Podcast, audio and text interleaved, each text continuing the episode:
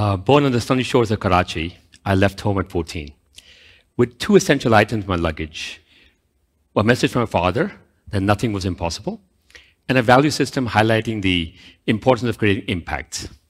The significance of both would only become clearer much, much later in life. After excelling in college and securing a prominent position in corporate America, I realized my passion lay in using technology to, to solve problems as opposed to technology itself. And financial services became my playground. I was a member of a tight knit group of fellow adventurers. Our shared enthusiasm revolved around creating innovative products and exploring the world and wonders of the world. That was our North Star. There was an era before the existence of mobile phones, Google search, and certainly there was no such thing called ChatGPT. It was just us, armed with abundance of passion, you know, raw ideas, paper and pencils, and the books we borrowed from local library. This journey took me across four continents, allowed me to call seven different countries home. Along the way, we acquired invaluable skills in team building, creative solving problems, building businesses, adapting to diverse cultures, and certainly lifelong friendships. Gradually, I climbed to the ranks, transitioning to other companies where I acquired more rank and status, and eventually ended up responsible for running a billion dollar empire. As the companies grew, so did the internal bureaucracy and the politics, consume more time in internal navel gazing. In my last role as a regional head, my six year old described my job like this He talks on the phone, he plays on the computer, and he throws papers on the floor. It was time for a change. By chance and complete luck and timing, I stumbled upon a whole new world, an alien world of startups, entrepreneurs, investors, and venture capital. This emergent field would later be called fintech. Passionate driven, this community will sought to change the world, but with different rules and different language and different metrics. From the corporate structure I had taken for granted, that took care of many things, including my monthly salary. Now I was here with a few folks I just met, a notion of an idea for a business, a global recession of 2009, private school fees, and the arrival of my third child. All my former colleagues, corporate colleagues, thought I had gone mad. Difficult, yes. Impossible, no. At the age of 43, I jumped in with both feet first. When starting your own business, your support structure shrinks. Talking to family becomes hard. Expressing doubts to investors is challenging. And confiding in employees about the shrinking cash flow is daunting.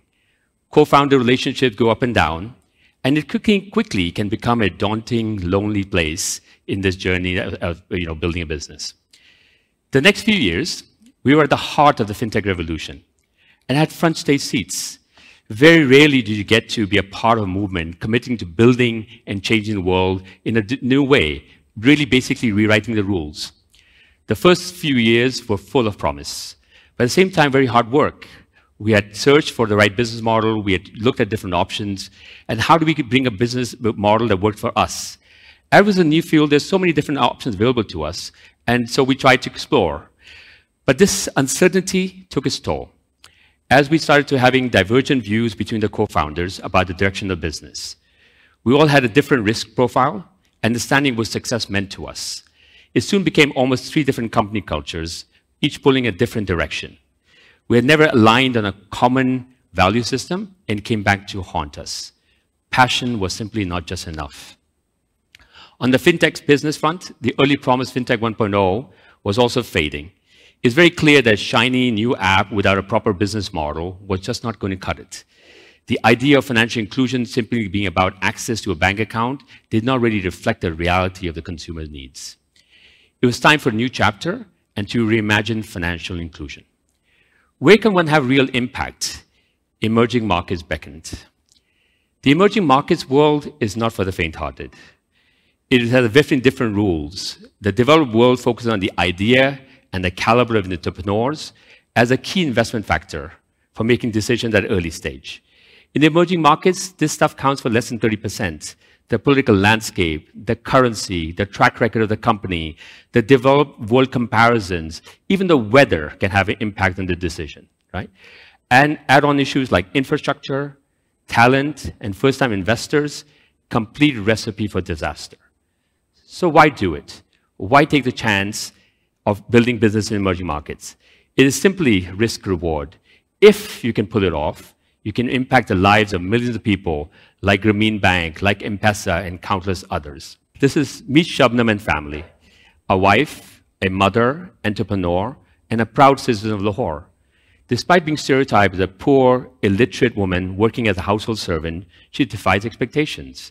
Shabnam dreams of a world brimming with opportunities. To empower individuals like her, we must acknowledge their unique needs and their aspirations and go beyond simplistic solutions like just opening bank accounts. By offering resources, knowledge, and choices, they can empowered instead of being empower individuals instead of being mere victims. Right? So in my 50s, statistically, the perfect age to start a company, one native Pakistani, one global Slovak, and a born-again Pakistani. Together we founded Neem, a financial wellness platform with clear vision to enable the underbanked communities in Pakistan and also across emerging markets eventually. So where else you can start? You bet to start in Karachi, a city synonymous with chaos, political uncertainty, infrastructure challenges.